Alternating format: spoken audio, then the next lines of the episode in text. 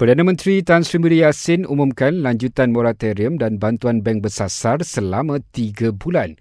Namun lanjutan tersebut khusus untuk golongan yang benar-benar memerlukan dan masih terjejas akibat penularan pandemik COVID-19. Bagi individu yang kehilangan pekerjaan pada tahun 2020 dan masih belum mendapat pekerjaan baru, anda akan menikmati moratorium lanjutan bersasar untuk tempoh tiga bulan.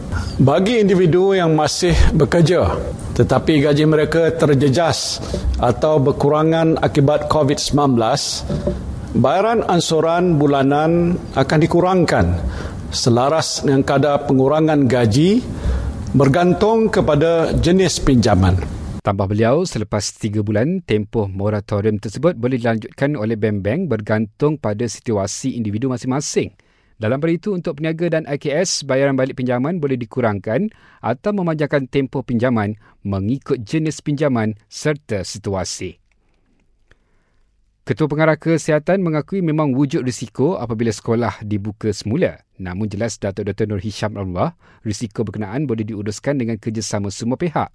Beliau juga memaklumkan sejak 10 Jun lalu, belum ada kes positif COVID-19 dilaporkan melibatkan murid dan petugas di sekolah.